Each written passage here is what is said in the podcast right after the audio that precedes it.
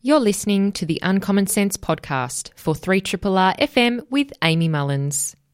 On the show today, I had Ben Eltham join me to talk about federal politics. Then, Linda Jakobson, founding director and CEO of China Matters, joined me to talk about her article in the launch edition of Australian Foreign Affairs called What Does China Want?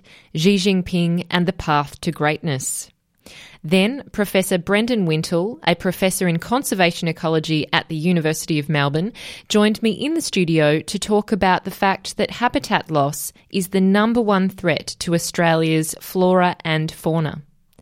And then finally, actor Joe Petruzzi from Red Stitch Actors Theatre came in to talk to me about his performance in American Song, a play written by Joanna Murray Smith and directed by Tom Healy. As promised, we are talking about federal politics with uh, National Affairs correspondent from New Matilda, Mr. Ben Eltham. Hello, Amy. How Hello. Good, good. How are you? Yeah, really well, thank you. Welcome back from Tasmania. Yeah, just had a few days in Tasmania for the Undisciplined Conference. It's a bunch of creatives and cultural types down there. That was fantastic. Yeah, well, you are pretty undisciplined, Ben. I'm uh, extremely undisciplined. there's no doubt about that. I mean it in a lovely way. Yes, yes, Yeah. indeed. Unruly, I like to think. Yeah, yes, just yes. a little bit eccentric. Uh, yeah, I've been accused of that, indeed. Good times. And I think you really need to be when we're talking about federal politics because it's constantly entertaining and very undisciplined itself. Yes, it's a, a bit of a rolling train wreck as ever with federal politics at the moment. With um, the government's energy policy rolling out last week uh, to pretty much universal criticism, and then also the Four Corners episode last night detailing the train wreck that is the national broadband network. Well, we heard uh, this morning, or at least I did, uh, Scott Morrison talking about uh, cleaning up Labor's mess. It's all Labor's mess, particularly the NBN is Labor's mess, apparently, because, you know, fibre to uh, the premises was uh, the ideal to make sure that everyone had, uh, you know, the fastest connection right into their home, not at the end of their street, but into their home. And then uh, Tony Abbott employed uh, our current Prime Minister, but then Communications Minister Malcolm Turnbull to ruin that idea and go back to a combination of copper and fibre uh, to the node at the end of streets. So, I mean, really, is it Labor's mess, Ben? No, no, Amy, it's not Labor's mess. It's fundamentally Malcolm Turnbull's mess. It's he who created and implemented this policy, the so called multi technology mix. Uh, Australia was tracking towards uh, world's best national broadband network. Yes, it was going to be expensive, but it was future proofed. It had the best technology. It was fibre. It was going to be a brand new build out that would last Australia well into this century the government got rid of all of that when they moved into power in 2013 and they moved to a sort of jury rigged system with a bit of copper here, some fibre to the node there, um, a little bit of old cable here and there, um, and even a little bit of wireless. And um, unfortunately, it's a second best network. Um, and because of that, uh, it's suffered all sorts of cost blowouts, a whole bunch of technical challenges. It's not making money, uh, and it's you know fundamentally not the you know the new network of fibre that we need in Australia if we're going to be competitive in the 21st century. So Yep. it's a it's a tragedy actually of public policy in Australia, the NBN, what's happened since 2013, and the really sad thing is that. Everyone warned the government that this would happen if they went down this road, and um, Malcolm Turnbull uh, decided that that's not what he was going to do. Indeed, and uh, and really, the NBN was supposed to be a very long term investment in infrastructure. It's now being treated as a business, but the business is failing. Um, you know, is that part of the problem? I think it is fundamentally. I mean, that was part of Labor's plan was to create a business that was publicly owned and then sell it off down the track. I think that was always a bad idea, and I think that model, I think. Labor can bear some blame for, but the government's decision to treat the NBN as some kind of profit centre, as some kind of business enterprise, I think is a fundamentally dumb idea because it's infrastructure. You know, it's a little bit like treating our elec- electricity system as a business. You know, what happens there is the customers tend to get gouged. And that's what's happening with the NBN. You know, the, the, the product is inferior in many cases. The complaints are rising. Uh, it's not making money because in many cases it's not offering people the service that they want. Um, and we know that very fast wireless is coming, mm. um, and you know the old NBN of fibre to the premises would have competed comfortably against wireless because it would have had bandwidth that was essentially um, infinitely scalable. You know, fibre had just heaps and heaps of bandwidth, but for the poor old people on copper now, uh, which are taking their NBN down the, the old copper lines to some kind of uh, you know curb top box, you know, that needs a whole bunch of power, is vulnerable to the weather uh, that is a second best solution. And, and so this is one of the reasons why this business is going to run into trouble, I mm. think. Well, the essential difference is Labor would have invested the money required to ensure that the technology that was in, created would be sustainable in the long term and would weather any of those other technological developments because we all know that fibre is the technology of now and the future.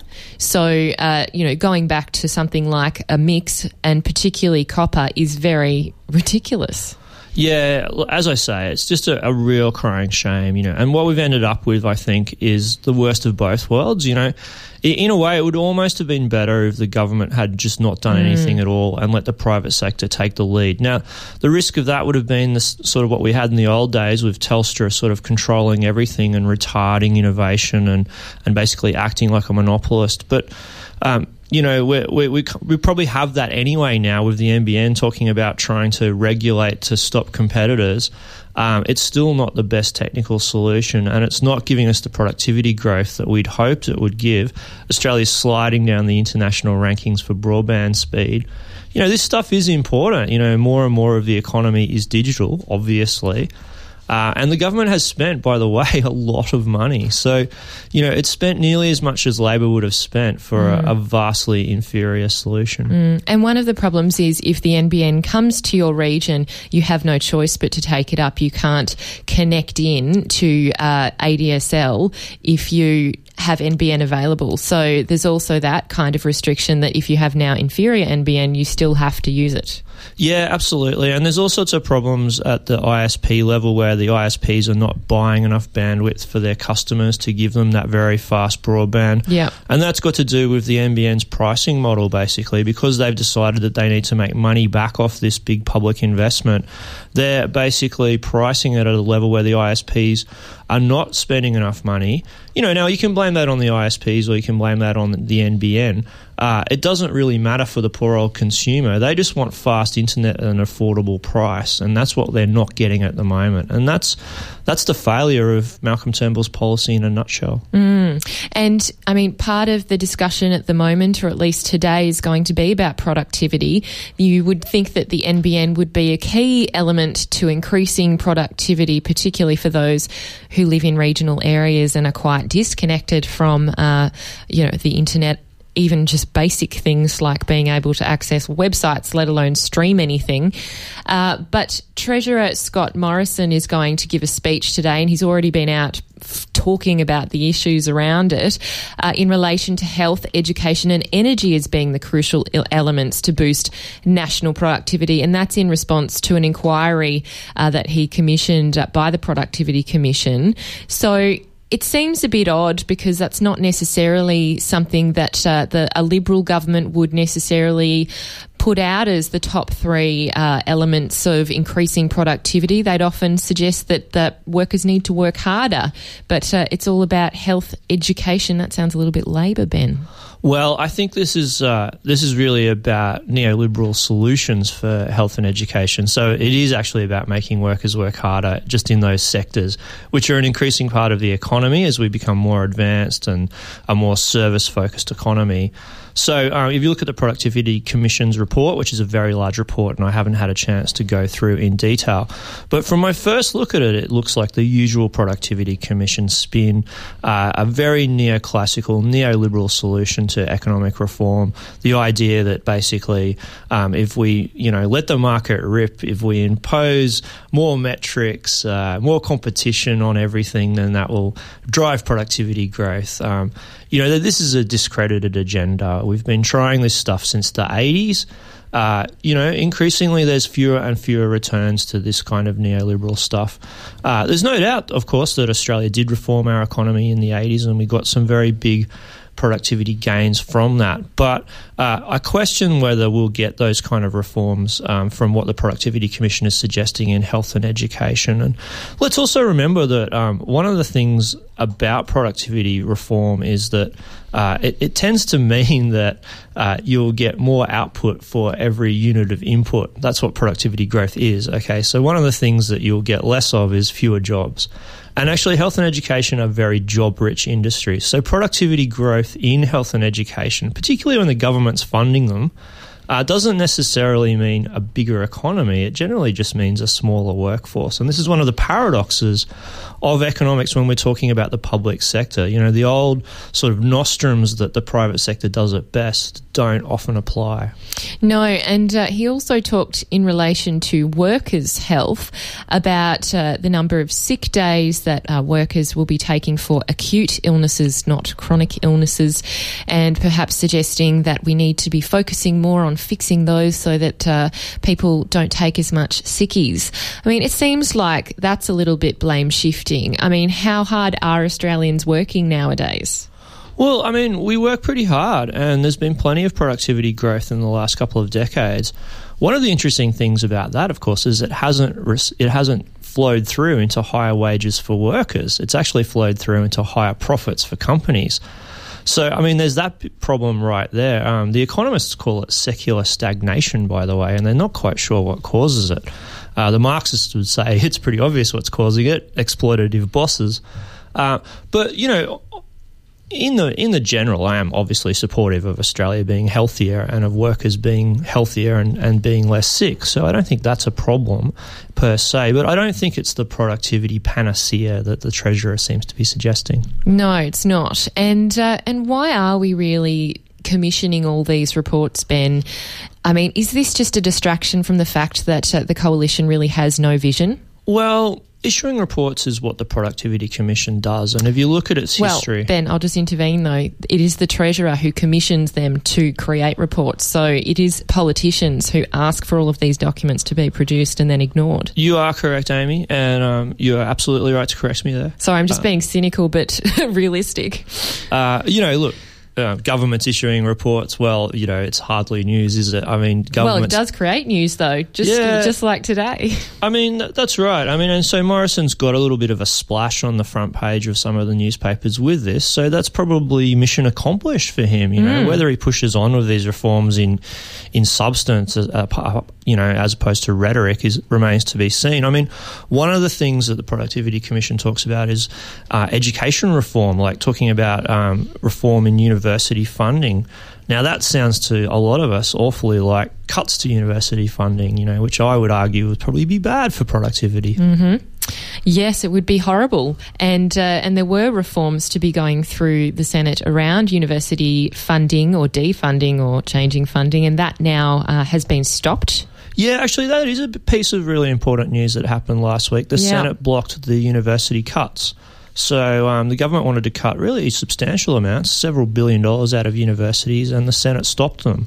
So I think that's actually a big win for the higher education sector, and there'll be a lot of vice chancellors and indeed a lot of students who are breathing a little bit easier after hearing that news. Absolutely, they would. And uh, one of the other news items, which uh, may not be surprising but it is important, is that uh, the citizenship amendments and uh, qualification changes ha- also were stopped by the Senate.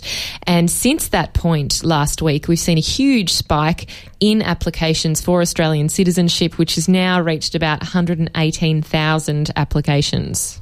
Well, yes, Senate again doing its job and reviewing the government's legislation, and in this case, knocking it back. I mean, I think everyone agreed who'd looked at that legislation substantively agreed that it was a bad law um, and that it needed to be struck down. Um, some very, very worrying changes that Peter Dutton had proposed in that bill. And I think this was just a victory for common sense. Like the idea that Australians need to have university level English before they can become citizens, I think, is absurd and actually goes against the grain of what Australia has always been mm. an immigrant nation. Yes, and one of the other, uh, just quickly, developments at the moment is the wonderful time of Senate estimates. Yay! Uh, very exciting for us, maybe for no one else, but it definitely does reveal certain tensions between uh, politicians and the public service as well as ministers. And we did see yesterday uh, that uh, the head of the immigration department, Mike Pezzullo, uh, was testifying and apparently described that kind of uh, test- testimony or the experience of Senate estimates as torture. Yes, well, I don't think he. If, if he had maybe his time again, he may not have used the word torture. Mm. In uh, he was responding, of course, to allegations of torture, but then to make a joke about it, saying the real torture is appearing at Senate estimates, I think um, was very alarming actually because it comes from this guy Mark Pezzullo, uh, who is now an incredibly powerful figure in the federal bureaucracy as the uh, Secretary of the Department of Immigration and Border Protection. He's really now in charge of this kind of mega department. It's going to get even bigger if Peter Dutton gets his much vaunted Home Affairs Ministry up. So um, we all think that Pezzullo will be then made the Secretary of that. It's basically, you know, a paramilitary. It's got the border force in it, as well as obviously the immigration gulag with all of its associated offshore detention centres. And we know how many bad things have happened on Mike Pezzullo's watch. I mean, a man has been murdered. I mean, countless um, deaths in Australian custody, um, all sorts of terrible things, um, child rapes, as uh, as the uh, Human Rights Commission has detailed. Mm. Um, so for Mike Pezzullo to be making jokes about torture, I think really struck a lot of people as just off, just mm. profoundly not cool, um, really flippant, and I think a, a kind of illustration of just how toxic the politics of immigration has become inside Australia's bureaucracy, inside the, the actual public service itself. And, and that's why people are worried. Yep, yep, it is concerning, and certainly uh, the distinction and separation between public servants and politicking should be maintained, and certainly often they're being drawn into politics to the point where it's much further away from policy than it should be. Yes, I mean, I think Pezzullo represents a worrying Americanisation of the Australian public service, where you've got a guy who is in in many cases sort of a politician himself so he's a former Labor staffer, believe it or not, worked in a number of Labor ministries um, as the kind of chief of staff to various Labor, famous Labor figures like Gareth Evans, for example, and then worked his way up the bureaucracy inside defence and then in immigration. And um, he's a combative personality. Um, he's he's uh, he's got a penchant for discipline. Um, he's known to rule his department with an iron fist.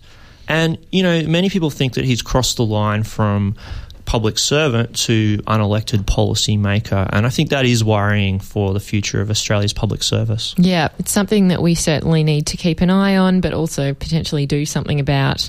But uh, Ben, we can't solve Australia's problems in one segment, unfortunately. So we'll have to leave it there for today, but we'll Thanks, pick Amy. it up again next week. Yeah, plenty of problems next week. Absolutely.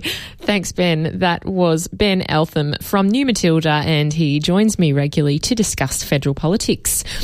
Yes, you are listening to 3 Triple R FM. This is Uncommon Sense with Amy Mullins. And as mentioned uh, just before, we have the great pleasure to talk with a, a very important and prominent expert on China. Uh, it is Linda Jakobson, and she is an author and she's also founding director and CEO of China Matters. She has written an article for uh, the very new, brand new, in fact, journal Australian Foreign Affairs, which is published by Black Ink. And the title of the article is What Does China Want? Xi Jinping and the Path to Greatness. And what I love about Linda's work is that uh, she offers a perspective that is very well informed uh, from the Chinese perspective as well as from uh, an Australian perspective. And she's seeking to bring those two together. Uh, so I'm very excited to have with me now Linda on the phone. Hi there, Linda. Good morning. Good morning. Um, thank you for writing this piece because I found it really fascinating and uh, and really a unique perspective um, because we do have a bit of a dominant narrative that runs through not only Australian foreign affairs discussions around China but also even overseas and in America and a lot of that. Uh, the theme or the, a thread that runs through that is a great fear of China. Um, it's often an opaque uh, nation, and people are really unsure as to how to approach China.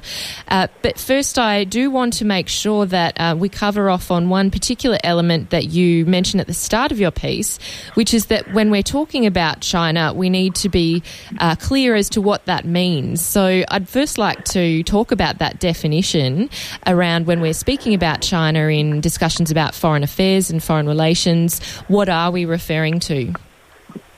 Well, uh, that's a really good place to start, Amy, because China can mean um, the People's Republic of China, that large nation with officially more than 1.3 billion people. It can mean the culture China, the civilization China, Zhonghua, which is a concept more than anything else, which reflects um, the the very old um, culture and civilization of the Chinese people. And one can feel great um, uh, emotional attachment to this Chinese civilization, whether one's a citizen of Indonesia, Canada, Australia, America, um, because one has that Chinese heritage. It doesn't mean that one um, feels that one is part of the People's Republic of China, the PRC. Indeed, and so then there's also uh, the party itself that governs and rules China, um, which is the the CPC. Yes, exactly. The um, Communist Party of China has been in power since 1949, like we know. Um, it um, over the last 35 years has overseen and led uh, a miraculous transformation of a country which was poor um, in part, of course, there are still parts of China which is poor, but mostly we can say that the CPC, the Communist Party of China, has overseen this dramatic rise in living standards, has uh, lifted over 300 million, they some say 400 million people out of poverty, and has um, also um, overseen a rise of a middle class so that people own cars, they own a house, they give their kids a good education and they travel abroad and overseas on holidays. Indeed, and in over history, uh, the approach about uh, ch- the Chinese economy and how to rule uh, China has somewhat shifted, and there were some um, really important leaders in that shift. Who do you think um, has played the greatest role in that transformation? Uh, well, um, for all his uh, faults, and, and he was around during the Tiananmen incidents and oversaw the, the brutal crackdown of Tiananmen, Deng Xiaoping, without question in my mind, is the, the, the leader of the China's second revolution, like I like to say, the one that started in 1978 officially, when China embarked on a um, road of reform, of opening. Um, he had vision.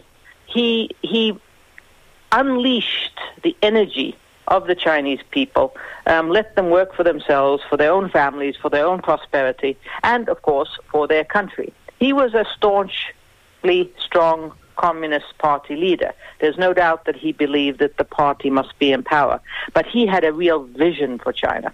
Yes, indeed. And certainly um, that led to a great rise, not only in lifting people from poverty into the middle class, but then obviously increasing uh, a lot of China's um, citizens into millionaires and billionaires. Um, now, you say in your article that the Communist Party of China um, is desperate to instill in the citizenry a sense of its own indispensability. Now, um, given that they are the ruling party and haven't been, um, well, they've been in power for so many decades, why is it that they're so desperate to continue to reinforce their importance and um, that their oversight or rule is critical for stability?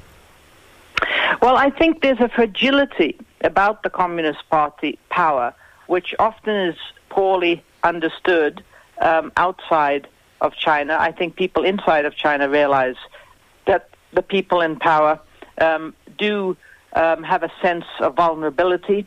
I like to say that the Chinese Communist Party leadership lives in a state of existential anxiety. They're always afraid because they don't have elections where they test their popularity, where they test the support of the citizenry. They, they are always worried that they're going to lose legitimacy. Um, this is a thread throughout Chinese political culture, which goes back hundreds and hundreds of years. Um, this uh, nearly obsession with legitimacy.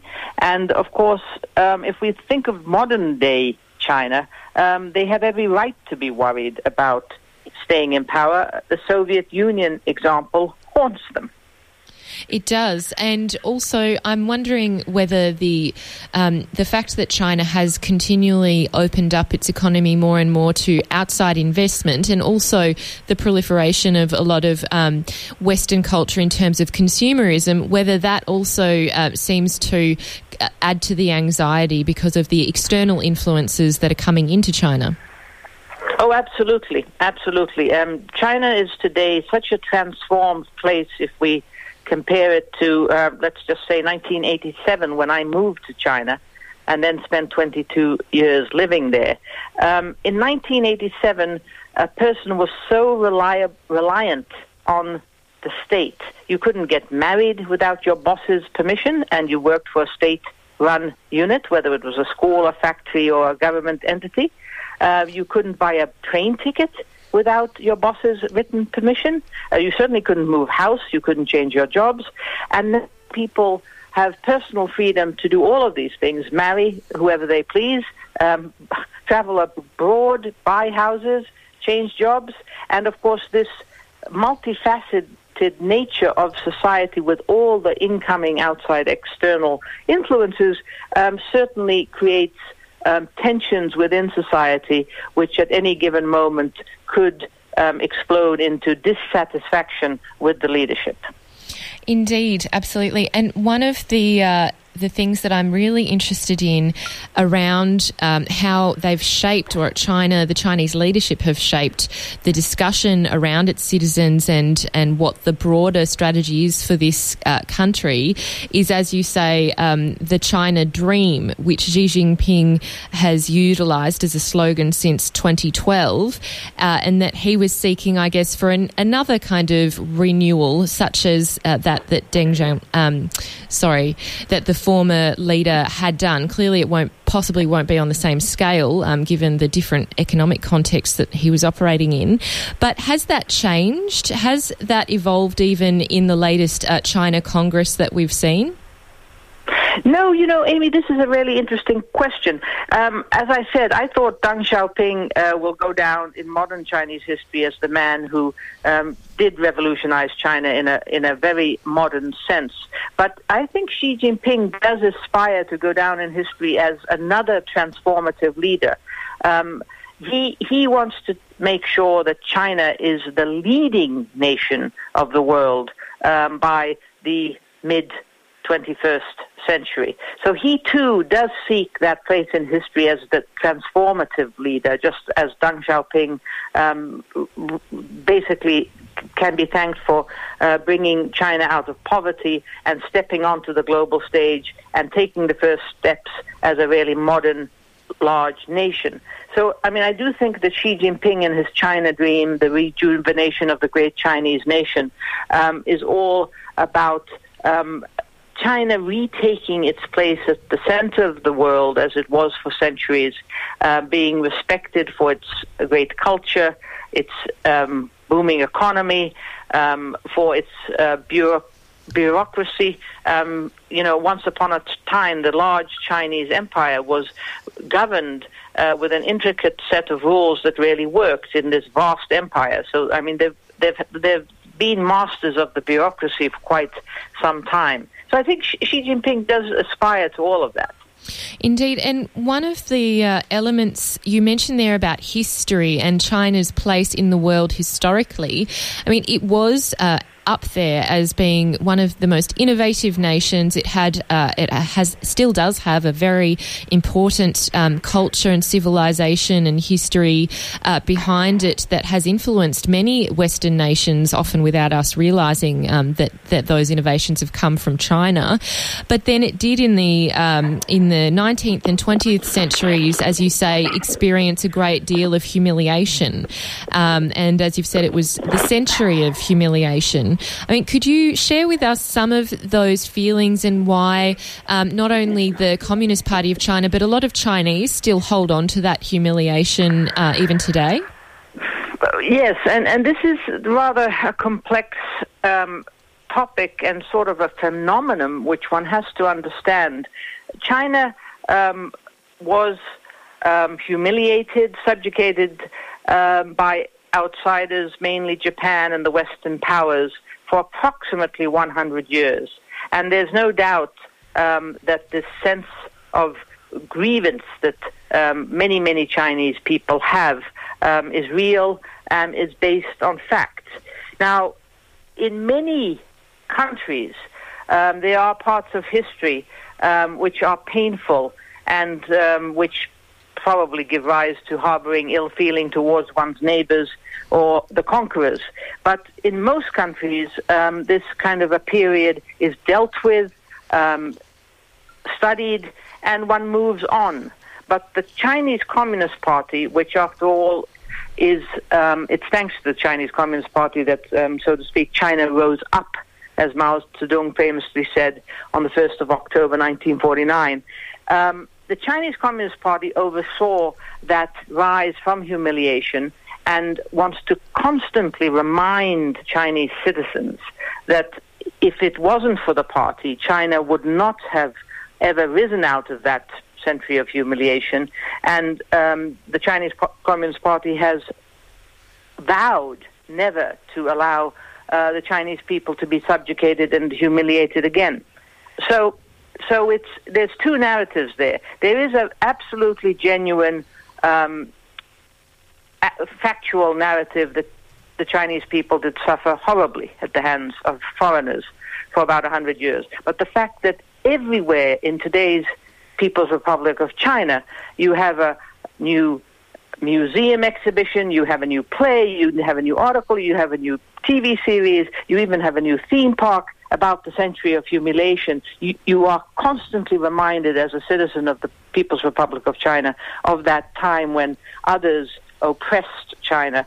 Um, I don't think that is healthy, and obviously that leads to um, a certain kind of rather harsh nationalistic feeling, um, uh, in my view. Yes, and a lot of uh, the experiences of families during that time, um, you know, they still remember viscerally the violence that they suffered at the hands of particularly the Japanese, and often that's yes. spoken about, and it is quite horrific. But as you say, they haven't really had that healing process, and then it's uh, the the wound is opened up all the time by uh, reminding the citizens about that that period of time. Um, as you say, this inhibits the formation of a neutral view of other countries. So, not just Japan, but other nations um, that China interacts with. How do you think um, their concept of victimhood or humiliation then changes the way that they uh, relate to other countries surrounding them? Well, there's there's also a mixture there, you know. Um, on, on the one hand, of course, um, that lingering feeling that the others, the outsiders, are out to get us. Um, that certainly is one element.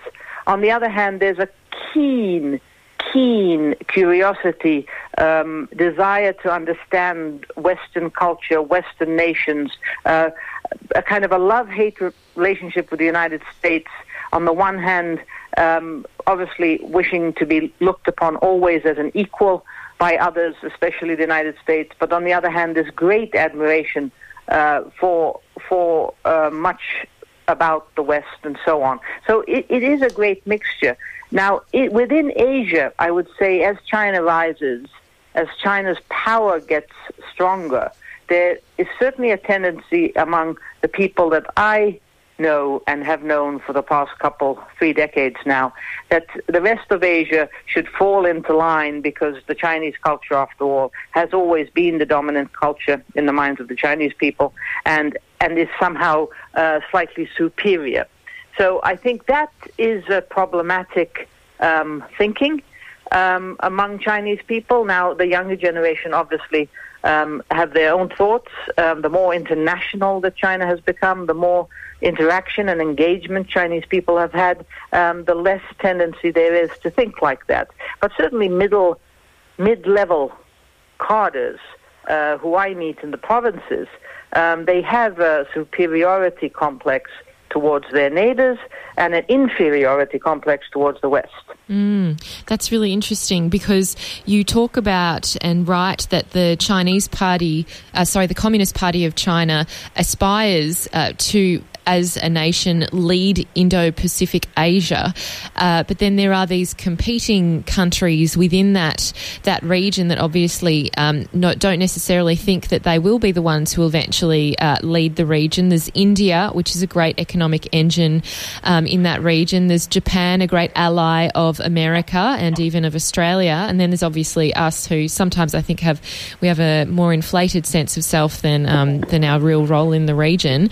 But in terms of China's rise in the Asia Pacific, uh, how likely do you think it is that they will become, you know, the uh, the power and potentially even rival America's presence in the Asia Pacific?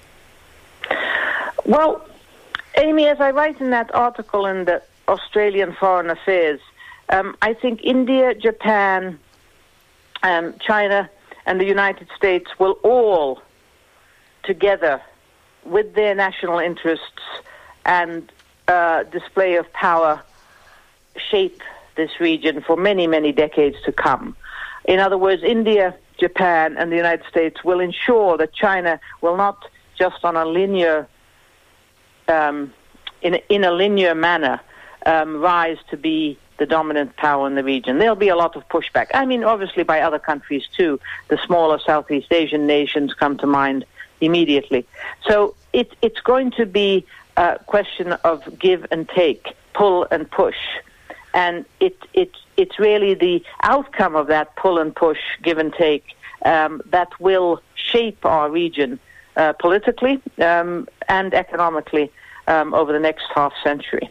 Well, there's a great deal of pull and push at the moment between China and America in this region, and you highlight uh, the South China Seas as one example of that. I mean, how much um, of a, a tension is there at the moment in a military sense between China and America in this region, and where do you think that's going to lead? Well, at the moment, uh, frankly speaking, military ties between the United States and China have developed over the last 15 years um, to a completely different level than they were a decade and a half ago. Um, there are regular talks between the two militaries. Um, at sea, they've been able to um, discuss and negotiate um, a code of conduct. Um, so there is contact, there is engagement, there are visits between the two um, navies and also um, other um, visits by military leaders. So it, it's not an absolutely confrontational relationship, but obviously there are tensions, and the biggest tensions arise in the maritime sphere, where China has, as we know, built artificial islands uh, on the top of reefs. Um, there's been um, extensive um, transfer of military assets onto these artificial islands. Um, China looks upon this area as their territorial waters, or at least um, within their um, legitimate rights to build upon these islands. It a little bit depends on where we're talking about. There are several sets of islands. And um, the United States has for decades been the sole provider of security um, in the maritime sphere. So there is obviously um, going to be in the years to come um, a contest between the two, um, and one can only hope that they will learn to share power in the maritime space. Um, China has built, as I see it, it for itself a buffer zone um, in the maritime sphere. It feels very vulnerable from the sea. Um, all the invaders back during the century of humiliation came from the sea, and and it's in some sense um, quite natural that they want this buffer zone um, for their own security and to protect their own national interests. Now, how this is going to play out in the next few decades, no one knows.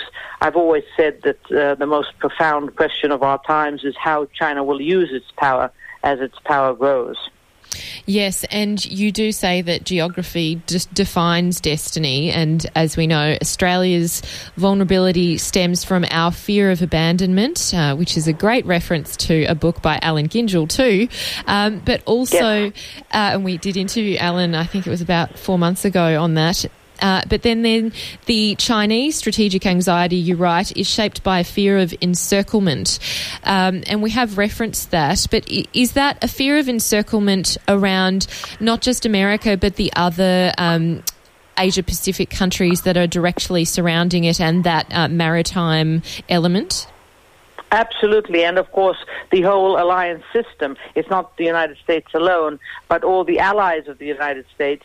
Um, and partners of the United States, um, if if um, you think of this situation from China's point of view, it's it's certainly a vulnerable situation to have so many allies of the United States um, around it, and the fear of encirclement is always there, quite um, close under the skin, um, at least subconsciously affecting strategic thinkers in China. Yes, and Australia is uh, an ally of America, and obviously one of the ways we are is through the ANZUS Treaty uh, in a military sense. But talking about Australia's response to China and how we develop our foreign policy in relation to China, it has really been quite fraught, uh, and the discussions that we tend to be having to me seem rather unhealthy and often view uh, China as a, a quite a negative um, element that they are pervasive and often under the radar in their influences on Australia through media, through culture, through international students. It seems like there is this an over focus and perhaps even an exaggeration as to the influence of, of China on Australia. I mean, how do you perceive the situation? Um, I think I'm going to answer that in two ways. I'm, I'm, going to go back to that question about fear that you mentioned, if you, um, if I may, yes. um, in the beginning. Um, I mean, China is such a large country. Um, it's such a different country from our own. Um, it's also a very different culture than our own. Usually, the unknown evokes a certain degree of fear, especially when it's a huge country like China is. And then on top of this, um, the different culture, the different um, ethnicity, the the hugeness of China. You you have this one-party authoritarian state. Um, it's an opaque decision-making system. Um, there's no doubt about it that um, civil society has been repressed over the last five years during Xi Jinping. Um, there's no doubt that many civil liberties, which Australians hold dear, um, do not exist in China. So it's it's really a very difficult political entity to deal with, just generally speaking, um, for a number of re- reasons: size, difference, and then the political system. So. When one takes that and then moves to China's uh, projection of power, but also its attempts, and I emphasize the word attempts because we really don't know how much China, the People's Republic of China, is influencing within Australian society, but certainly the attempts to influence have increased, widened, deepened. Um, it's something, obviously, that um, Australians, in my opinion, should feel perhaps uneasy about. Though, having said that, um, most of what Australia, Chinese, excuse me, most of what People's Republic of China officials do in this country is normal work that diplomats do in any country. They are promoting their own country. They want to obviously promote a positive image of this country, and this is what diplomats the world over do, um, both consulate uh, officials and embassy officials. Um, it's when the People's Republic of China um, encourage either their own citizens here, for example, students, or possibly Australian citizens of Chinese heritage to stick up for certain aspects public um, which Australia doesn't share views on or possibly wants to stifle, for example, discussion of issues which the People's Republic of China would prefer not to have any discussion about. Tibetan independence, Falun Gong, uh, possible Taiwanese independence. There, there are a host of issues which government officials representing the People's Republic of China do not want to discuss. They would rather not discuss them. And if one does, there's only one correct view in their view.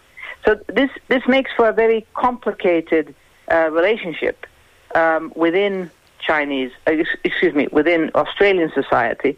And, and I think it's only going to increase that as a country like China gets bigger, it wants to exert its influence more, and and we in Australia have to learn um, to manage um, this interaction, this engagement from the PRC in a much more rational and sensible way.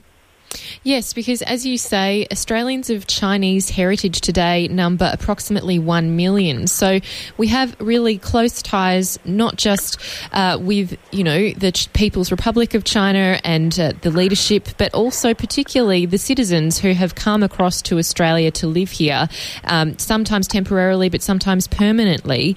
Uh, there needs to be a greater understanding um, between us of uh, our cultures and appreciation and, and sharing. In terms of um, the the current foreign policy and uh, I guess the rhetoric that Australia uses officially from politicians such as Malcolm Turnbull towards China, do you think that has uh, changed at all since Donald Trump has become president of America? Hmm, that's a good question. Um, have we seen exactly in the last 11 months a change in rhetoric? Um, in some senses, I think um, there's been a slightly um, more uh, clear articulation by Australian government ministers um, of Australia's need to um, look out for its own national interests and attempt to emphasize that um, freedom of navigation is in the interest of Australia, not only in the interest of our alliance partner, the United States.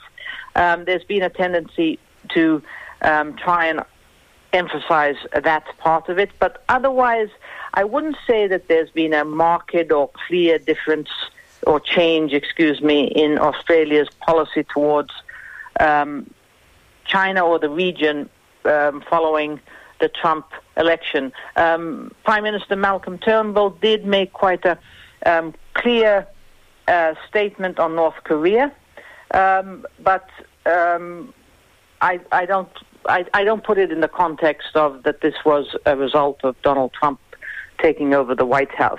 No, it did seem to me a little bit hawkish, uh, than more hawkish than usual. At least uh, his comments on North Korea. Um, obviously, China having close relationships and leverage with North Korea is an important uh, dynamic in our region. So certainly, I know that's been a focus for America and Australia in terms of reining them in. Um, but I just want to focus one on one area. Finally, um, you talk about a beautiful China in relation to the China Dream, which uh, was Xi Jinping's policy platform. And last week, uh, we interviewed uh, James Thornton, who is the CEO of Client Earth, uh, which is a law firm that seeks to represent the earth. Um, and James was invited to come into China and help set up China's environmental courts. And I was just interested in his mentioning of China really focusing on creating an ecological civilization where the environment um, and considerations around the environment are an important factor in all policy decision making. And I just wondered what your perspective was on that and how much you think China is taking the environment seriously. Um, China takes environmental protection extremely seriously. Um, I did quite a lot of work on climate change issues, China's policies, uh, climate change policies um, in the years leading up to Copenhagen.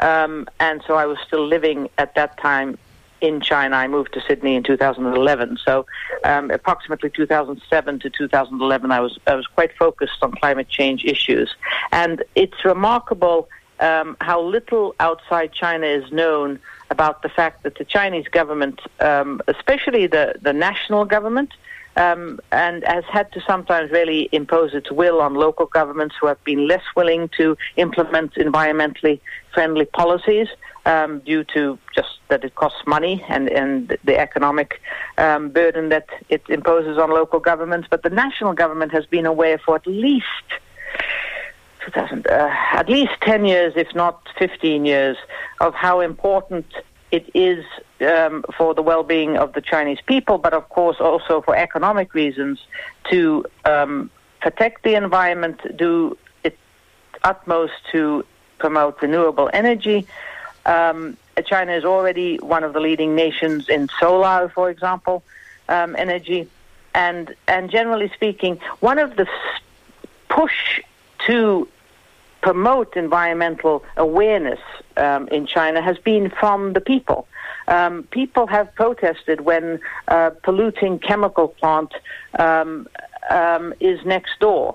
Uh, there have been protests all over China um, about um, environmental degradation, um, corrupt officials not abiding by environmental laws, and so on. So this has been both from the national government, from the top down, but also from the bottom up um, a keen awareness of the quality of life depends on us protecting the environment. Um, so I do think that in China, generally speaking, um, just over the course of it's it's quite phenomenal. Fifteen years, a huge awareness um, um has been sort of instilled in people. Uh, living, especially in the urban areas, but I suppose uh, it'll trickle um, into the countryside too. That's really excellent to hear and heartening to see that uh, in some ways China is leading other nations on um, look, having a holistic approach to environmental policy uh, and not just seeing it as some a kind of separate area that one needs to take care of uh, as opposed to integrating it into economic considerations as well. Um, Linda, thank you so much for spending your time and sharing your great expertise and insights with us. It's been a, an absolute pleasure to hear from you. Well, thank you very much for having me. Thank you. That was Linda Jakobson, and she is an author and founding director and CEO of China Matters. She's also uh, co written a book entitled China Matters, which is out through Black Inc. And for our discussion, we've been referring to an excellent article Linda has written called What Does China Want? Xi Jinping and the Path to Greatness. And it is published in the new Australian Foreign Affairs Journal, which is out also through Black Black Inc. So do check that out. There's uh, some excellent essays in that uh, debut uh, edition and including an, a conversation with the great Paul Keating and an article there from uh, George Megalogenis, who we had on the show only two weeks ago. So, uh, highly recommend having a look at that. Yes, you're listening to 3 Triple FM. This is Uncommon Sense with me, Amy, and I have with me in the studio uh, a very special guest, Professor Brendan Wintle, who is a professor of conservation ecology at the University of Melbourne. He does some really important research and uh, he's written an article for the conversation and it's titled Let's Get This Straight. Habitat loss is the number one threat to Australia's species. Hi, Brendan. Hi, Amy. Thanks, Thanks. for having me. Well, it's great to have you in. And um, I mean, I'm just having a great time doing this show because I get to meet so many intelligent and passionate scientists and academics in this area, uh, including um, Professor David Lindenmayer, who's a, quite a regular now on this show. And I know you've co published some um, works with him as well. So it's great to have you here to talk about this very particularly important issue that has really arisen from uh, an interview that occurred a couple of weeks ago. Um, and it's not just about the interview, but it has sparked bit of debate and discussion around the importance uh, or, and concerns around land clearing contributing to habitat loss for Australia's species, particularly those that are threatened and endangered. So let's just talk a little bit about um, what was raised in this this interview. We know that uh, Australia federally has a threatened species commissioner. And they're currently recruiting for the next commissioner at the moment. Uh, but this commissioner isn't necessarily a commissioner like Gillian Triggs was a commissioner for human rights. Um, this commissioner is a bit closer to uh, the government and its policies, and it doesn't necessarily have the same level of independence and ability to be critical of government policy. So it's set up in a way that is different nat- naturally from um, what we might perceive to be a role of a commissioner. But uh, Gregory Andrews, who is the current and outgoing Threatened Species Commissioner, uh, spoke on ABC Radio about uh, land clearing not being the number one threat to Australia's species, and we're talking about uh, plants and also animals. He was suggesting that feral cats were a huge issue and that they were really the core issue that uh, that we should be focusing our resources on. Could you share a bit more about um, that focus on feral cats and what the science um, is around that and why he perhaps suggested that that was really important? Yeah, no, they're good points. And look, Gregory did he first of all he's the outgone commissioner. Uh, right so he's just gone out. in the uh, in that role and there's a, a, new commissioner coming on soon. We don't know who it is. Mm. um, but his comments about feral predators particularly and, and invasive species in general uh, were sensible. They are a really big threat to Australia's biodiversity and a lot of the things that we're focused on um, the cute things, the furry mammals and um, birds, they really are very highly threatened by uh, feral predators. We've um, had some recent studies come out of work in our our research hub, the National Environment Science Program Threatened Species Research Hub, uh, and that work has indicated that we lose about a million birds a day to feral cats. Uh, this is a huge impact. We lose 3 or 4% of native birds every year to feral cats alone, and that's not even including foxes uh, that are equally, if not more, damaging in the southern part of Australia. So it's a big problem, and so the Commissioner uh, was was very focused on this problem in his role. I think it was probably a problem he felt he could do something about, and to his credit and to the credit of the, the Australian government departments, they've stimulated a lot of action, a lot of interest a lot of new uh, knowledge and understanding about the impacts of thre- threatened impacts of feral predators, cats, well, and also domestic cats on yeah. um, native Australian animals. So, um, to that extent, I, um, I uh, sympathise with his decision to focus on that. That was something he felt he could do something about. Uh, that is something we can um, we can do something about feral predators, and so I, I thoroughly encourage anybody who's uh, working in this area to to continue to focus hard on uh, these these big problems that are impacting on our species. However, mm. we have uh, a long term problem uh, with land clearing and habitat loss in general. So, habitat loss includes land clearing, and land clearing for agriculture and urban development is probably the number one form of habitat loss in this country.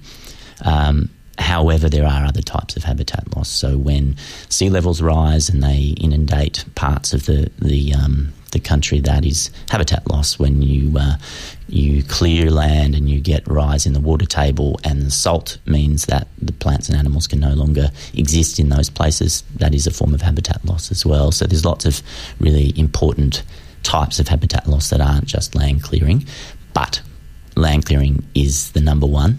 Um, land clearing and habitat loss in its various forms make all other threats worse by causing uh, increasing pressure on animals and plants, uh, fragmenting their distributions so that small patches are lost cut by cut uh, and can't be, even if they're restored, they can't necessarily be recolonised naturally because um, they're so fragmented. Um, so, so habitat loss I see as the sort of the underlying root cause of most of our problems, the reason why f- invasive plants and animals are so damaging. I put that largely down to habitat loss, although it is fair to say that cats and foxes are very damaging in many parts of Australia where um, habitat is still in reasonably good condition. Mm. And one of the things I found shocking um, was recent reports that suggested Australia had the highest levels of land clearing in the developed world. Is that the case? Yeah, look, the statistics are um, they jump about every year, but we are definitely in the top ten land clearers, uh, and it seems like we're the only um, developed world. We're the top developed world land clearer. Um, I think those statistics, whilst they raise people's attention to the issue, are um, not that important. What's important is at the moment we're losing about 300,000 hectares of native vegetation in Queensland alone every year. So Yes. that's back to extremely high levels uh, that we had in the early 1990s before the Beattie government in Queensland uh, changed the laws around vegetation clearing. That though, and that was a great study in the ability of um, legal instruments and regulation to actually affect change, we saw a, a dramatic decrease in habitat loss due to land clearing in Queensland after those laws were instituted, and uh, it was really only the Newman government um, abolishing those laws that saw it peak again. So, it, it you know habitat loss and land clearing in particular is something we can do something about with the right political settings, with the right political will. We just have to, and as part of our job, is to raise awareness and try and generate the right um, social circumstances for us to get that kind of policy change, both in the key states, which I would say at the moment are Queensland and New South Wales, but in other parts uh, of Australia as well, and we need action and leadership federally. And that was part of our commentary about hoping that the next Threatened Species Commissioner might focus some more effort on trying to raise the profile of land clearing and habitat loss as a key threat to threatened species. Mm, it seems like it needs a coordinated approach, that this is something that all states should be joining together on. I know that's really difficult. Uh, but you did mention the Newman government. The Palaszczuk government has since come to power and has been around for a few years now. What have they done about the issue of land clearing in Queensland? At the moment, not much. Uh, we we've there was a tight political debate um, about a year ago around potential changes to um, the vegetation laws in Queensland. That didn't go our way. Um, the laws are currently still very weak, and that's why we're seeing that very, those very high levels of land clearing in Queensland. I suspect certainly the um, the word is that they might take something a little stronger to the next election. So fingers crossed, it's actually got the teeth that the Beattie reforms had, and uh, that they get up on that basis on that platform. But, uh, as we said in our conversation article, it's a very difficult space politically, and there are strong lobbies that make it hard for policymakers and governments to affect these sorts of changes that we need to see. But yes. Fingers crossed. Well, we have seen that in Victoria around old growth native forests. And uh, in that discussion uh, and the articles around Queensland um, clearing, certainly old growth native forests are included in that as, as an issue. How much um, of an importance do those types of uh, habitats have for species, particularly the ones that are most threatened? Look, our most threatened species exist in a really diverse array of environments. Some of our most threatened species exist in environments that you would consider reasonably common, common sort of arid shrublands, and uh, but many of the species do have very specific habitat requirements that are only found in particular types of environments, like old growth mountain ash forest, for example, and just due to their nature, they're rare in the landscape, these sorts of environments. So it's reasonable to suggest that where they exist, they should be completely protected. And I think this has been the argument, especially around old growth forest in Victoria and in other parts of Australia, that given that it is rare, it takes three or four hundred years to create. Um, you just can't afford to lose any more of it. We lost a lot of it due to land clearing and forestry, and now we're losing a lot to changed fire regimes. Whatever we have left, we should be protecting mm. staunchly, and we should be thinking about how we're going to create the right situation for the regeneration of those types of environments in the future, and that's a complicated land use planning problem. Yes, and and as you kind of intimate, it can't be solved by throwing money at it. You can't just chuck money there and hope that No. we'll get hundreds of year old forests just appear. Yeah, exactly. and this is the thing with land clearing. You you could throw a lot of money at feral predators and actually make a bit of a dent. If we if we spent ten times as much money as we current spend on on um, dealing with feral predators, we could actually make some pretty amazing places that are feral predator free, and we have some organisations like Australian Wildlife Conservancy that do exactly that, and they're about to build their biggest feral predator exclusion fence yet. Uh, it's a big area in uh, in central Australia at Newhaven Station. That kind of that kind of um, investment really works where you've got a threat that you can solve with technology and effort. You can't make old growth forest, you can't make uh, basalt plains grasslands. We're down to less than 1% of the pre European extent of basalt plains grasslands in Victoria. These are the, the grasslands that exist on the western edge of Melbourne. You can't make it. Um, we don't even really know how, and this is one of the, the big problems.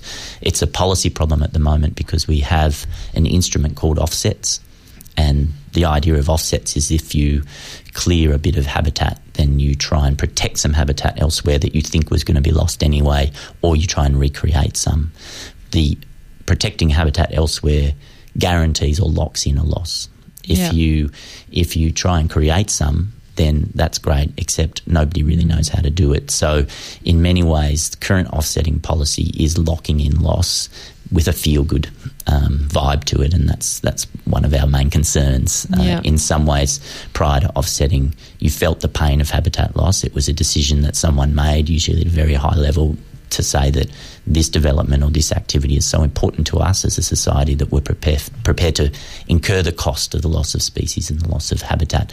Um, and that had political consequences. Offsets seem to get you around that problem, um, but still you incur the loss. So, uh, so at the moment we have significant concerns about the ap- widespread application of offsets, and it's going to get wider before it gets smaller, unfortunately. Well, that's really shocking. When did that kind of policy change come about?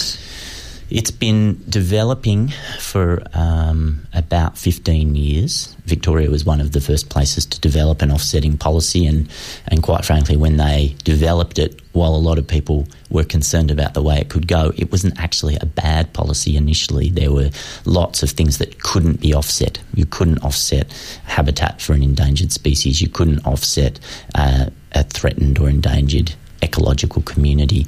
But like a lot of these things, uh, the the rules and the strict application of those ideas started to slip and started to dilute to the point where now the Australian government uh, does have an offset scheme for uh, the loss of habitat of endangered species, and and um, this is a major uh, issue, I think, in in uh, conservation and land management in Australia that we have to deal with. So mm. it's tangled up with habitat loss and land clearing policy. We have to figure out a better mechanism than offsets, which is what we kind of got at the moment. Yeah, yeah. Mm. And so at a state level, the state government would have the power to reverse those kind of changes to the legislation. Of course, yeah. yeah. So we, uh, in Australia, under um, the rules of federation, the states are the land managers. They set the laws around the management of their land, uh, which is good thing and a bad thing sometimes. In Queensland, I would say it's a bad thing at the moment.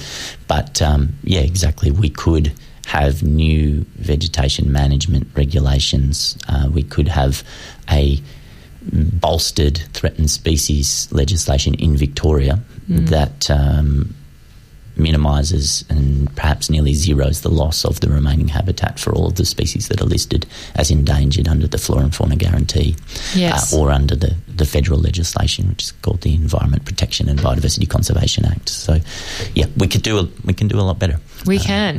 and the Flora and Fauna Guarantee Act has been under review for quite a while, and we're still waiting for the results of that review.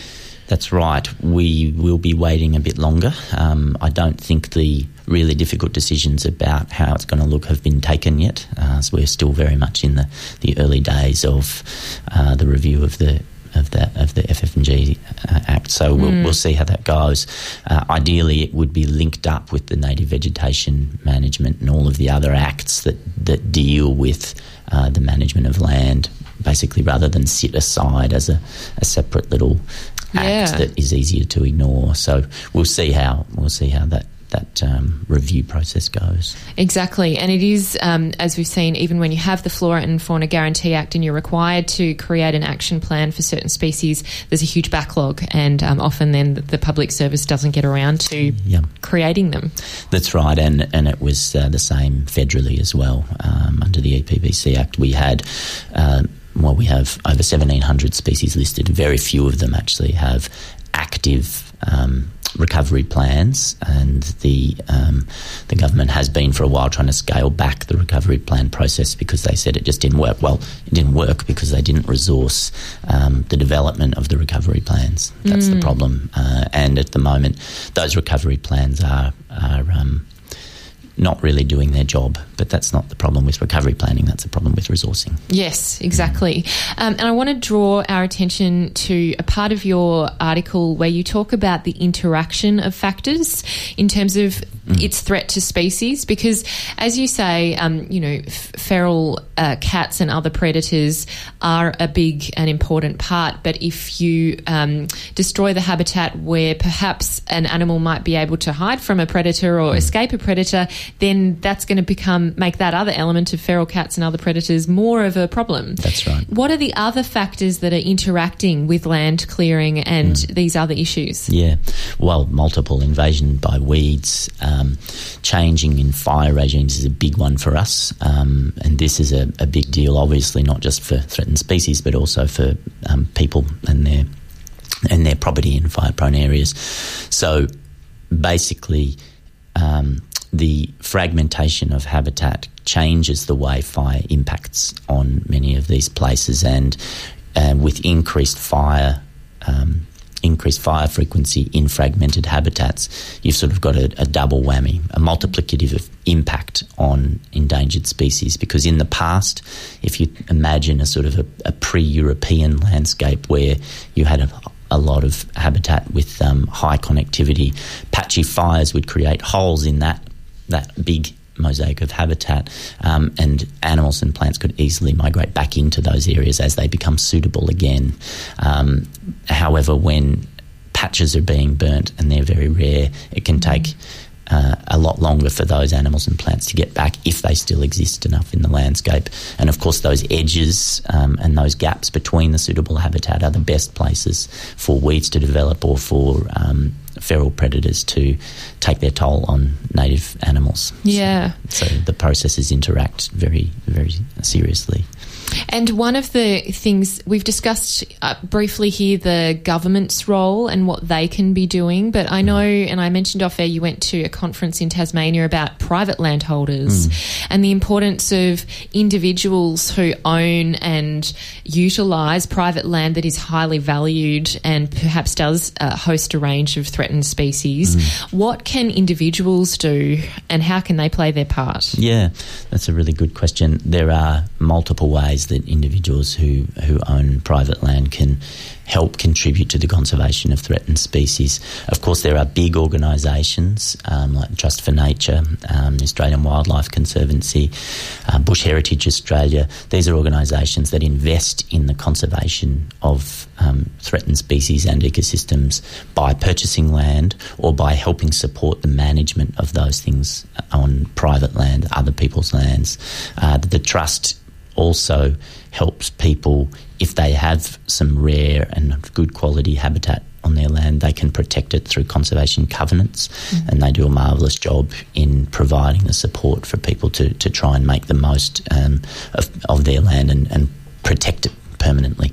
Um, beyond that, I think land care and um, land for wildlife are great schemes that allow you to get involved um, at a community level to learn about how you can do the best by your um, native biodiversity in your in your plot, and um, make a plan for how you're going to contribute to regional conservation. And uh, so, you know, given that we are largely a private land country.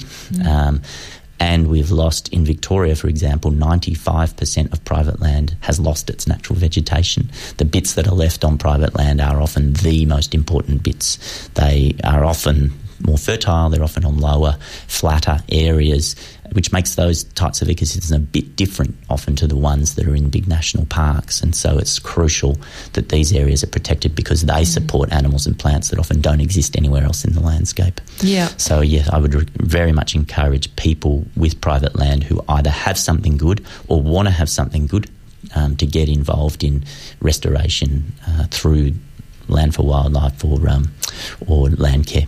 Exactly. It's not just about protecting what's left, but creating and generating in a strategic way Yes. um, what was before. Exactly. Yeah. We, we have an extinction debt. In fact, people talk about extinction debt. Uh, there are species out there that are sort of the walking dead in a way, and unless we can create new areas of habitat that can support viable populations of those species, make them robust to invasive plants and animals, then we're going to lose a lot more species, even if we don't lose one more hectare of land. Yeah. Brendan, it's just been wonderful to talk to you and so informative and empowering, I've got to say. Great. So I hope that um, we can all take up the mantle and not just lobby our governments to be doing something about this and also empowering the Threatened Species Commissioner to be able to advocate about these issues, but then also to individually do something as well. Absolutely. Thank you so much. Thanks for your time. That was Professor Brendan Wintle, who is a Professor of Conservation Ecology at the University of Melbourne. And if you'd like to uh, look up the article we've discussed, it's called Let's Get This Straight. Habitat loss is the number one threat to Australia's species. And Brendan is also on Twitter, so you can check out our page because we link back to Brendan as well. And you are listening to Uncommon Sense on 3 Triple R FM with Amy Mullins. Uh, uh, I said before, and I've, I'll say again, I went to the most amazing theatre show on Sunday night, and uh, it's not just because I got to sit up with the lighting people, which was pretty cool, a bit of a novelty in itself. That's because the show has been sold out nearly every night, and it's been naturally deserved of that level of um, interest and support. So I'm really excited now to be joined by Joe Petruzzi, who is the actor in this play. It's uh, written by Joanna Murray Smith, directed by Tom Healy, and it's at Red Stitch Actors Theatre in St Kilda. Hi, Joe. Oh, welcome. it's great to be here. Thank you for having me. Oh, it's great to have you back. I, I said at the top of the show that we had you in for Radiothon, which was very fun um, because, you know, as you know, I'm a big fan of Red Stitch and the work that you guys do. And uh, certainly it's been such an amazing season this year, just so many brilliant plays. And uh, the first one that I saw, uh, you were also in. So that was great. It was a really great political theatre show. Uh, this one does have political elements too, but it's certainly not presented in a way that's overtly political. It's very human. So, and also, Joe, thank you for stepping away from rehearsals because you're also a very busy man, not only uh, performing every night in this show, but also rehearsing during the daytime for another show. So, you're a very uh, versatile and talented actor. Well, look, I'm very committed this year. It was my first year at Red Stitch, Yeah. so I, I, I enjoyed the benefit of being one of the ensemble members there, which is put your hand up and you get cast. And um, as you've identified, we've had an amazing year um, that's all been stewarded by our artistic dir- director, Ella Caldwell. And um, it has really taken the company to a whole other other level in terms of the work we're doing, and uh, it's really exciting to be in the middle of it. Yeah, it really it's so creative and it's it seems like you're at the heart of creating something entirely from scratch that is it becomes a masterpiece really. And I think this particular play based on the ones that I've seen and I mean they're all really great. Like The Moors was amazing.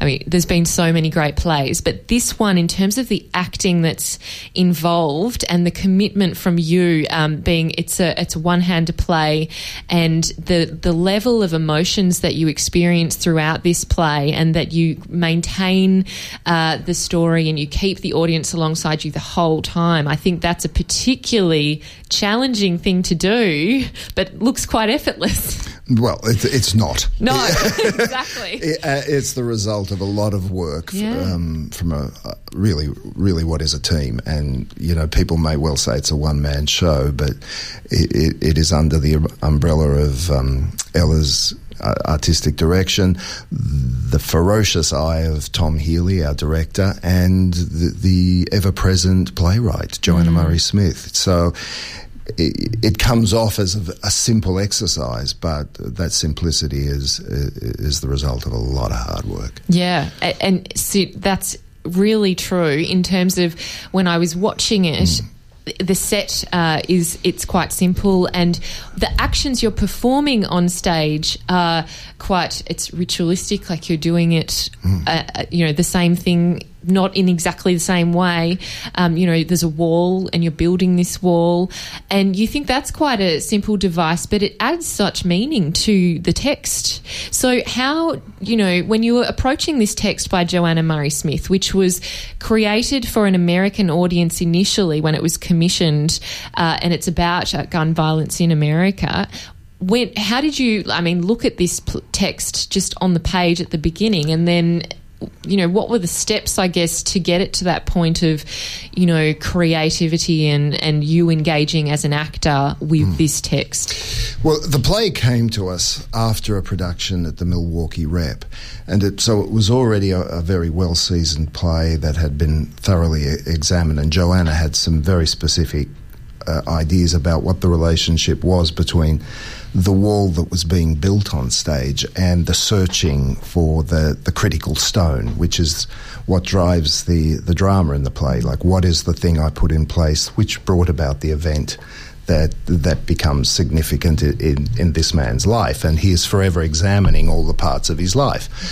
Um, so, it um, it was already there. W- there wasn't a lot of uh, in terms of restructuring that we had to do in of that, but the relationship between each of the stones, and there's 42 of them laid at critical points that all had to be memorized. They're all individual rocks.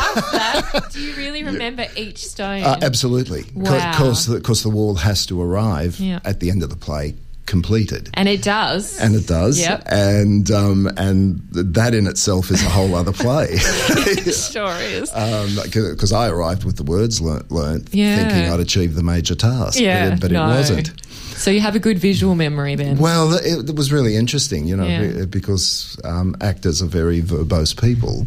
Yes, and it was it was choreography. Really, mm. it was it was much more akin to what dancers do in terms of movement and and object association than. Yeah. Um, so, and that that was quite new for me. It was really fantastic, but it was amazing, you know, because uh, we're tremendously resourceful as actors. We have mm. to survive the event has to happen. Yeah, sure so, does. Yeah. so um, you, you, dig deep, and, yeah. and, people come up with ideas as to how to help you get there. But it, it, it um, it does provide a, a, really interesting symbol that runs the journey of the story storytelling, and, and I think it's a it's a wonderful metaphor that Joanna has created, mm. and and leaves a very haunting quality for, for the people who see the play. They go away and uh, take that structure into their own lives to some degree, and people have said this back to me, so I, yeah. I, I feel comfortable saying it. Mm. That um, it, it, it causes a degree of examination of where you're at, what point, and, and if you were confronted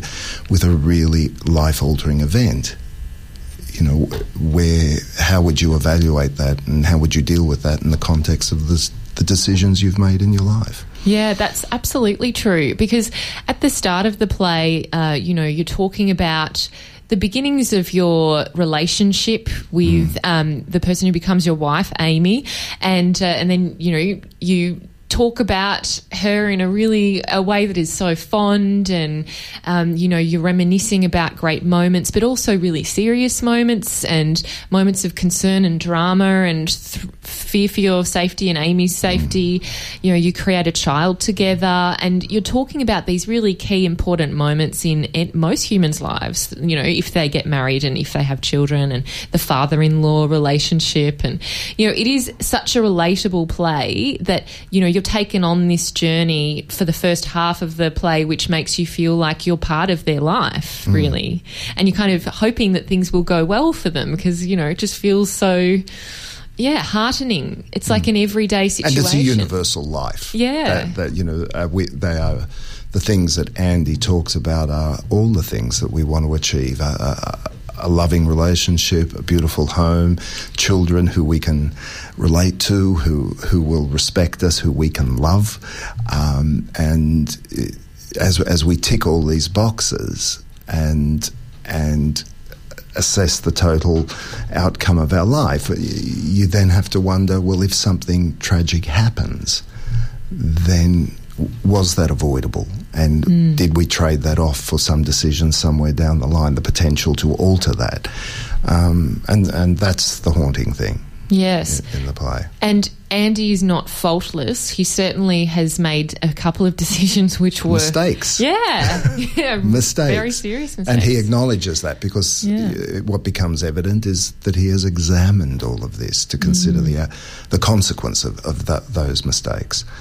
Um, and that and that really is, I, I think, the thing about Joanna's play that struck me was the humanity in it. That it's it's not pristine. It's not a, a melodrama in the sense that this was a faultless man who a terrible thing happened to he was a flawed man, as we all are. Exactly. You know, we un- we all carry our mistakes mm. as well as our achievements, and um, and that's where it resonated so strongly for me. This the, the, that a person can do most things right and still. Yeah. Yeah, it's and he's very self-reflective. Mm-hmm. You know, I mean, not everyone gets to the point where they've examined all of those things in such detail and then, you know, and mm. recounts them and then can still I mean, he, he still comes up and not quite knowing really what it was. Absolutely, yeah. because it's unresolvable. Exactly. You know? um, we we don't know what the sliding doors and the alternate paths would have led us to. Yeah. But um, certainly, he, you know, th- this issue of questioning yourself is, is quite quite um, torturous. Yeah. And um, a- a- and that's what Joanna has has shown in the play. You know, I think.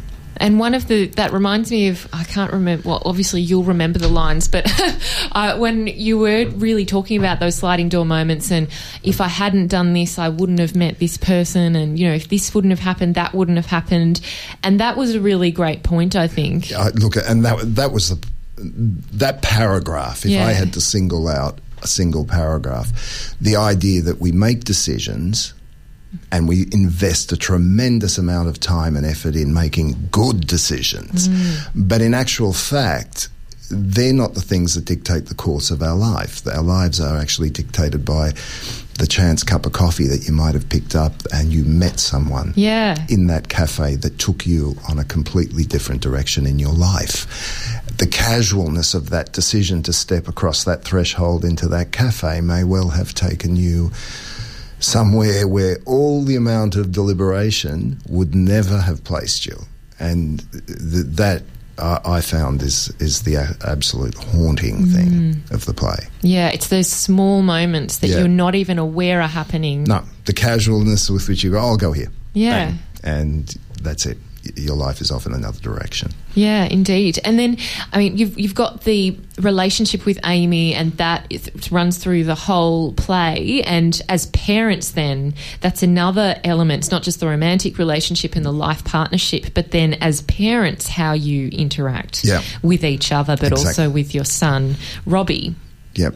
So then, as a parent, I mean, what do you find? Because this is really, I don't want to give anything away, but this is kind of really critical to the play. Absolutely. Um, you know, your relationship as a father and also the, as a role model potentially as a father. Yeah, exactly. It. Um, the play focuses on an event that happens uh, in the family that's controlled ultimately by the decisions of of a teenage boy. Yeah and it, it, it's a big event in in anybody's life. I, I, don't want to reveal no, what no. it is. There's yeah. somebody who's going to pay good money for, to see it. So I, yeah. as that as the play unfolds, that event becomes apparent. Mm. But um, you have to evaluate. I, I have a 14 year old son, and um, he was he was very cool about it all. And, yeah. Um, but it, it, was interesting to to run the journey of of that play with with the potential of it.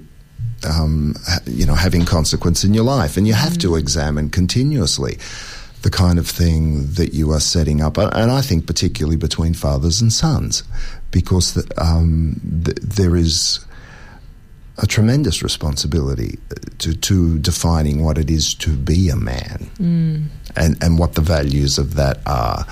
Um, particularly in a society that's shifting all the time and where where you have responsibilities to to to really defining what a good man is. Um, so I, I, look, I found that a very relevant issue, and Yeah. and and um, I, I think Joanna addressed that really directly in the play. Uh, the kind of example, the kind of values um, between between all the genders, and and particularly the, his capacity to evaluate where he failed as a man um, i- i- in in his relationship with Amy and in his relationship with his son, and and and they're probably the more poignant remarks. I, I think in terms of uh, his the, the, the development of the character in the play is is the weaknesses in, in characters man in Yeah. Andy's manhood. Yeah. And I mean, in that masculinity that exists within Andy, and you know, a lot of his decision making has the element of gender in it. Particularly, he does, um, you know, have relations with another woman. Yep. Um, you know, that's another element of American society, but also here. And I mean, how he uh, really realizes that no, Amy is the one for me still. I mean, you know, often some the narrative will be, oh, I found someone else. See you later. But you know, he comes back. Yeah, uh, and that is an important element in the play in terms of the pressure that it brings into the family, and and how the, his fear and the reason it's examined is that did this accelerate the problem in his son?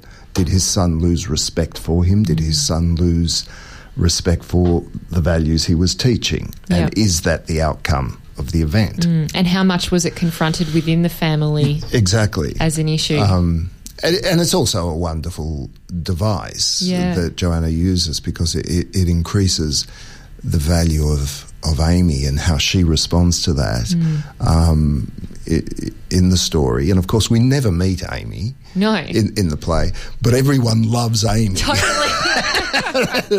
I have invested Yeah. so much in making Amy. You know, I, I'm She does sound fabulous. Yeah, she, well, she is.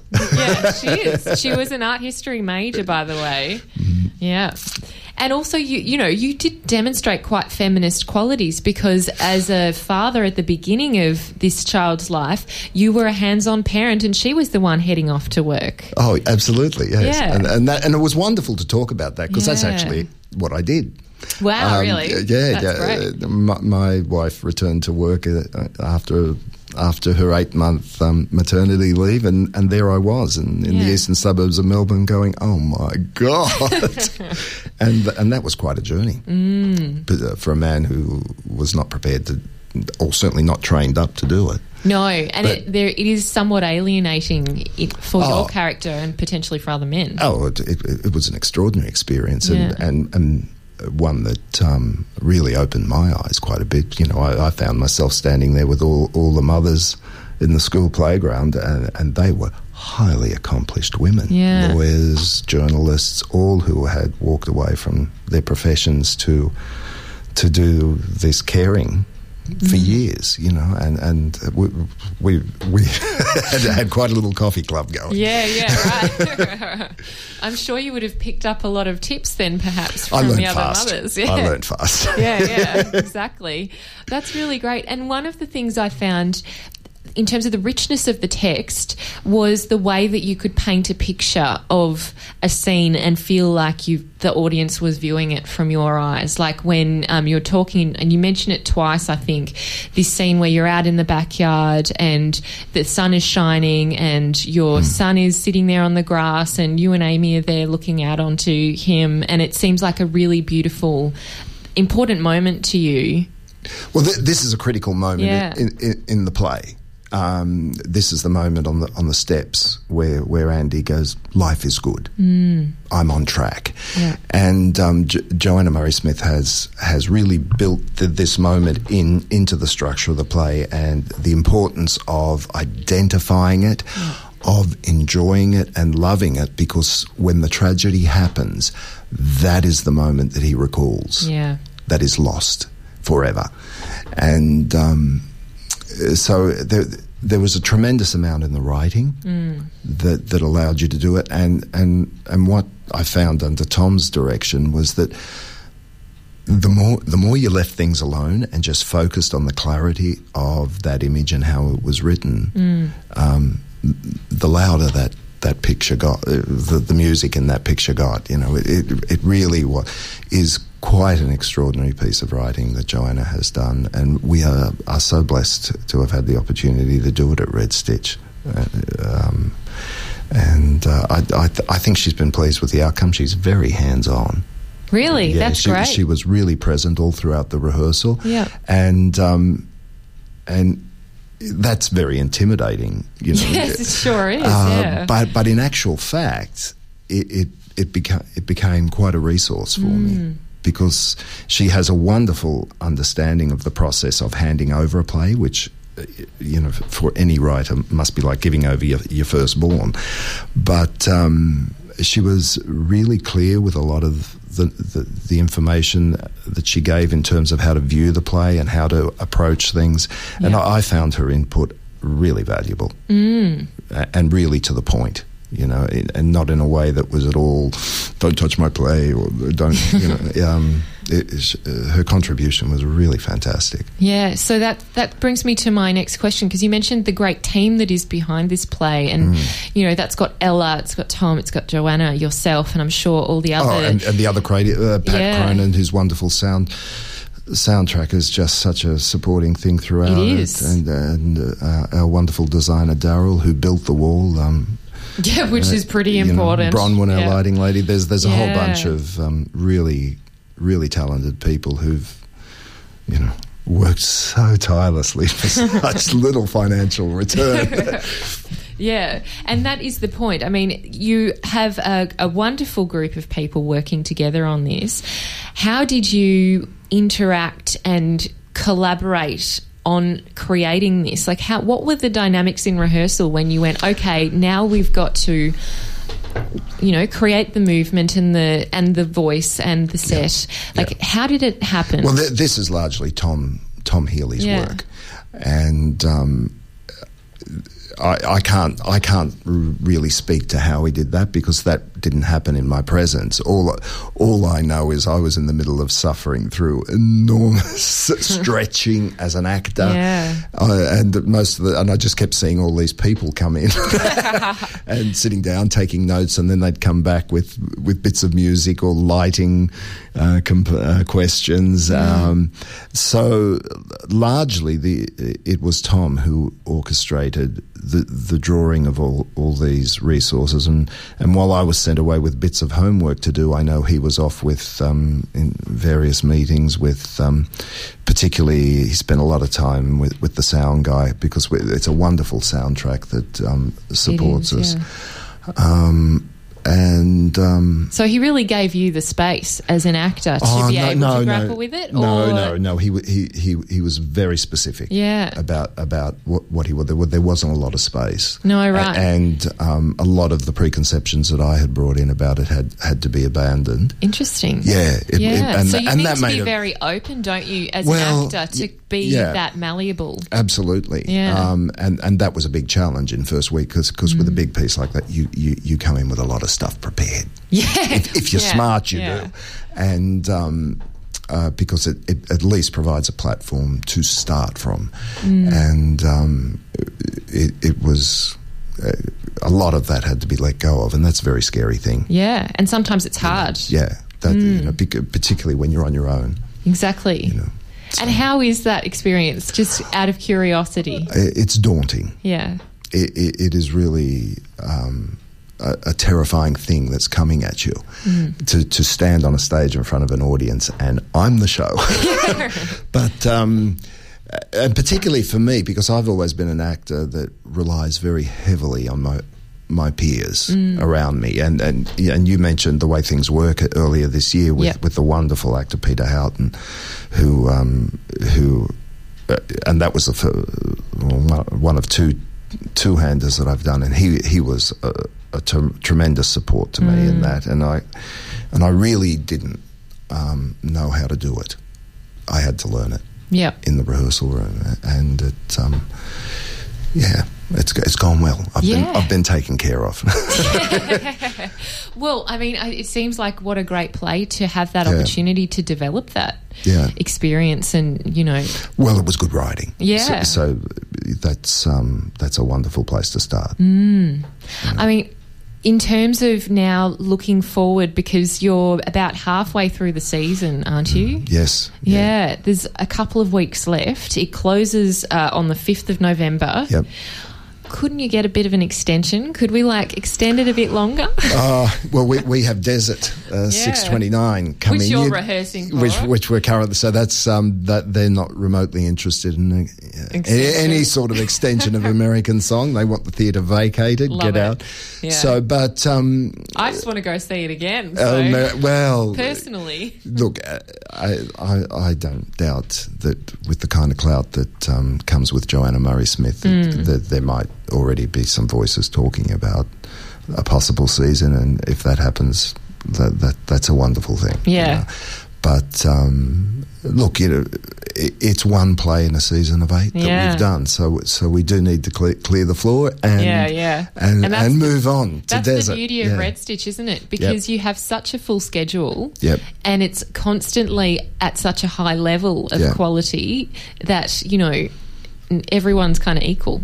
Yeah, and And it's uh, an ensemble. It's an ensemble, and uh, you know, uh, we're drawing from a really talented pool of people. Um, the performances coming up in Desert um, are staggeringly good. Yeah. uh, already, and we're we're sort of we've into our third week of rehearsal now, but. Uh, um, Eva Seymour and uh, Sarah Sutherland, who are, are playing mother and daughter in the next one. See, and this is Ella. She balances Yeah. fathers and sons, mothers and daughters. All stories are told. Yeah, yeah. But uh, the, the, their work is go- is already in, in a place that is staggeringly funny and, and beautiful. Oh, wonderful. So, yeah, we're, we're really looking forward to that now. And that will be happening about a week after you close. Uh, yes, I'm not sure on the date. I haven't Yeah. I haven't brought that information No, with me, all but about the 14th, I think we, Yeah. we kick off there. And all the information is on the website. Yes, absolutely. Yeah. Um, redstitch.net.au. Exactly. And more importantly, that's where you book tickets. So go online. Yep. Uh, Do get, it. Get in there fast. There's You a few better. left for American Song, but otherwise Yeah. Desert is, is already taking bookings. Yeah, so. exactly. So do make sure you book in like ASAP Yeah. to see this um, because it's well worth seeing. And I really just say thank you, Joe, because it's just it was so moving and fulfilling to sit through such an amazing theatre play and to have all of the right people involved. It just feels like it was a very special moment in time for anyone in that audience. So Oh, congratulations. Look, thank you. Look, it's a very special moment in my career. Mm. You know, it's wonderful. So, Thank you. Well, this is Joe Petruzzi, jo- who's joined me in the studio uh, to talk about American Song by Joanna Murray Smith, directed by Tom Healey, artistically directed by Ella Caldwell, and it's at Red Stitch Actors Theatre. Thank you so much, Joe. thank you, Amy. As I said, Joe Petruzzi, he is the actor of American Song, um, and it, it really is very special. And uh, and I go down and see it. I can't say anymore. I've lost my adjectives. There's nothing else to say. so uh, better book in. You've been listening to the Uncommon Sense podcast. Uncommon Sense is a show broadcast on 3RRR FM in Melbourne every Tuesday between 9am and noon. Thanks for joining me.